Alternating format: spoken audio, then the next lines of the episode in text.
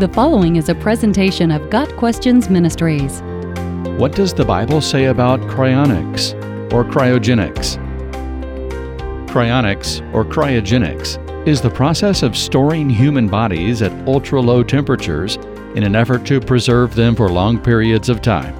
Cryogenics' supposed goal is to keep the body intact until medical science progresses enough to cure whatever disease had afflicted the body and restore the person to full health.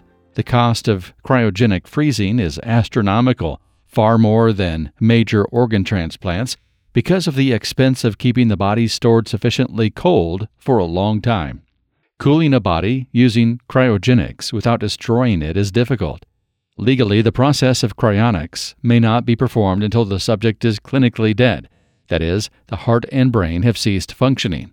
The reason for this regulation is that, by current medical standards, the process of cryogenic preservation renders a body permanently incapable of sustaining life. Cryogenic freezing would kill a living person.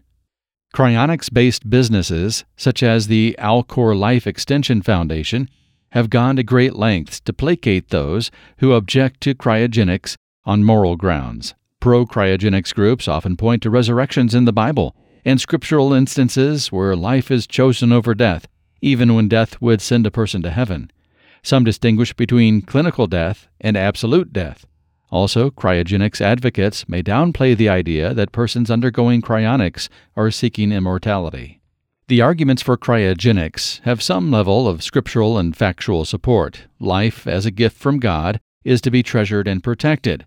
Medicine has advanced enough that some persons who would have been abandoned as dead 200 years ago can be healed today. There are legitimate theological questions about the precise instant that a person becomes really dead, as opposed to just clinically dead. At the same time, most arguments in favor of cryonics don't pass the smell test, and for good reason. The hope of bodily restoration through cryonics seems to be a distraction from the hope of ultimate restoration with God. Analogies to the miracles of Jesus miss the point of what miracles are all about. Certainly, there is nothing wrong with seeking advancements in medical technology. However, a miracle and a medical advance are two different things. Just because God has done something does not mean man can expect to duplicate his results through future technology. The costs associated with cryogenics are significant, given that reversing cryogenic suspension is totally unproved, in fact, impossible by modern standards, the extravagant cost raises questions about financial priorities.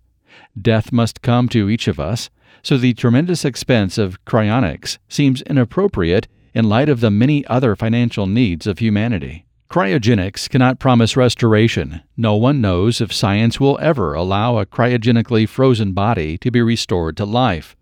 While there's nothing wrong with attempting long odds cures, cryonics represents a different level of unlikelihood. As far as modern medical science is concerned, cryonics renders the body incapable of supporting life. No technology, current or on the horizon, can unfreeze a body without destroying it. Successful thawing from cryopreservation remains science fiction. In other words, cryonics is the longest of long shots, and support for cryogenics is rooted in blind faith. The Bible defines physical death as the moment when the soul leaves the body. In essence, those who support cryonics must believe that the only requirement for human life is a functioning body. The existence or location of the soul is of no account. According to this belief, once the body is thawed, repaired, and jump started, the subject will be just as alive as he was prior to the freezing. Much of the motivation behind cryonics, overtly or not, is a desire for immortality. Cryogenics supporters are not merely seeking relief from fatal injuries or diseases. By and large, they're trying to replace God's eternity with man's eternity. Cryonics tempts man with the idea that science is the ultimate healer, and eternal life can be found in cryogenic storage. The Bible teaches that immortality is found only in God, and that perpetual physical existence in a fallen world is not God's plan for anyone. Nothing about the process of cryogenics is indisputably unbiblical per se. It's not wrong to freeze a human body after death.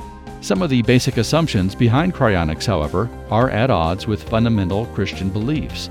In the end, cryogenic storage of humans is most likely a distracting waste of time, emotion, and money. Got Questions Ministry seeks to glorify the Lord Jesus Christ by providing biblical answers to today's questions. Online at GotQuestions.org.